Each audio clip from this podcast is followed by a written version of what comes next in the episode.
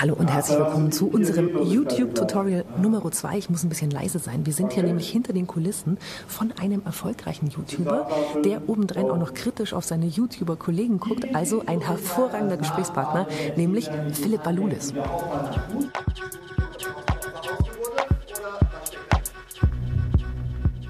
Ich bin Philipp Balulis und frage mich, haben die jetzt wirklich für ihre PR-Aktion Holocaust-Opfer ausgebuddelt oder was steckt dahinter? Balulis Day!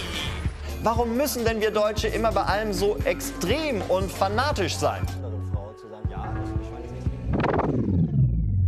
Okay, Philipp, wenn es einer weiß, dann du. Was ist denn ein gutes Format für YouTube?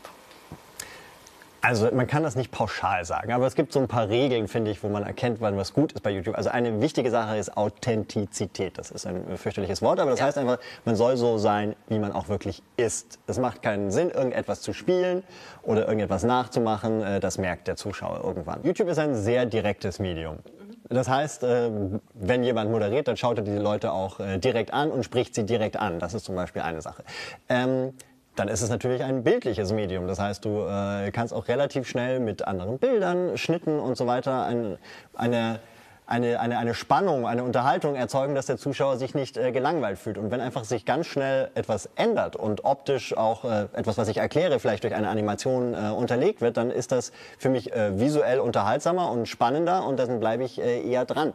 Also da hat äh, YouTube, glaube ich, äh, so, so das Tempo, das du bei der optischen, bei der Bildgestaltung haben musst, wesentlich erhöht. Und diese Regeln, die du jetzt äh, mir erklärt hast, wie viele davon hast du auf deine Formate angewendet? Alles. Wir wenden jede Regel an, die man irgendwie haben kann, weil der Vorteil an Regeln ist, dass du nicht jedes, bei jedem Video die Sache neu erfinden musst. Mhm. Äh, weil das wird dich wahnsinnig machen. Denn du hast ja nicht nur den Zuschauer als Feind, sondern du hast auch noch YouTube, also den Algorithmus als Feind. Und der Algorithmus erwartet von dir Vorhersehbarkeit, Planbarkeit und keine Überraschungen.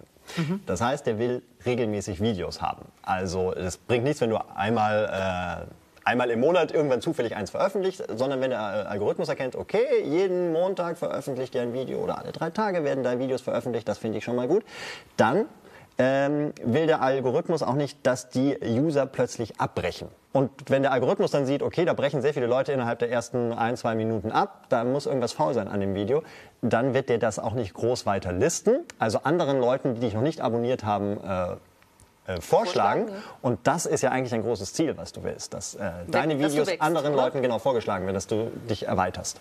Okay, also ist Vorhersehbarkeit wichtig, äh, der Algorithmus muss mich mögen. Mhm. Ähm, wie wichtig ist Unterhaltsamkeit? Ja, ein guter Trick ist halt einfach, dass du guckst, irgendwie Abwechslung ja. zu bekommen. Also äh, ist es natürlich super spannend, jemanden äh, 20 Minuten zuzuhören, wie er monologisiert.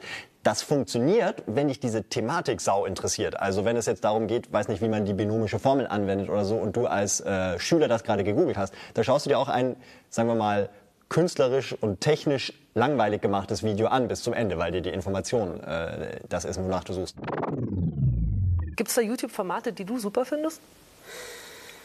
Ah, das ist natürlich eine sehr schwierige Frage. Also ich äh, finde, es gibt YouTube-Formate, die ich persönlich äh, sehr gerne schaue, aber die haben natürlich auch mehr nur Information, äh, weil ich mehr der Informationsgenießer bin. Ich schaue zum Beispiel äh, in a Nutshell, äh, das ist ein, ein Kanal, der sehr gut einfach Informationen mit sehr schönen, hochwertig gemachten Animationen darstellt.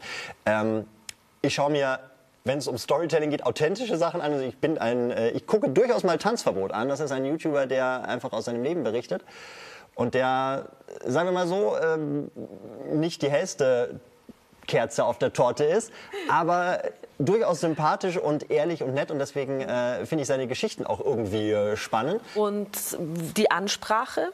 Die du wählst, sozusagen, um mit deinen Zuschauern in Kontakt mhm. zu kommen, ist doch für YouTube schon ein bisschen eine mit, würde ich sagen, mehr Dampf. Ja, also das haben wir äh, tatsächlich festgestellt, dass ähm, bei YouTube die Sachen besser funktionieren, wenn ein bisschen mehr Power da ist. Also wenn ich jetzt einfach so da sitze und so, heute haben wir ein sehr spannendes und interessantes Video, das sich mit äh, einem wichtigen Aspekt der Gesellschaft, mhm. äh, so, sondern äh, du gehst gleich, äh, heute beschäftigen wir uns damit, warum Tanzverbot ziemlich viel Scheiße gebaut hat.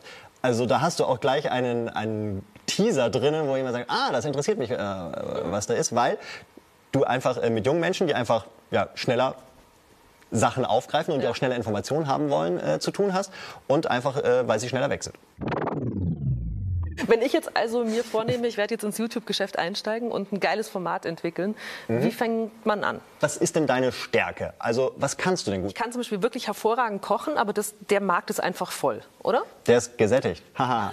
ich habe dir den Witz überlassen. Merkst du Vielen Dank. Ja. Das heißt, kochen mache ich nicht, schminken kann ich nicht. Mhm. Ähm, ich habe mal was mit Film studiert und ja, moderiere regelmäßig Filmfestivals. Naja, dann hatten wir schon mal so dein Fachgebiet. Zwei ich könnte wöchentlich, wöchentlich äh, einen jungen Filmemacher interviewen und so tun, als ob ich quasi äh, meinen Abonnenten die Zukunft des Films zeige. Das klingt doch nicht schlecht. Also weil vor allem es gibt ja? offensichtlich genügend äh, junge Filmemacher und äh, du bringst auch etwas mit, wo man sagt, ah, da kann ich auch selber was vielleicht draus lernen. Jetzt habe ich eine grobe Idee, was der Inhalt sein könnte meines Formats eben mit Filmemachern und so. Mhm. Ähm, Brauche ich auch noch einen bestimmten Look?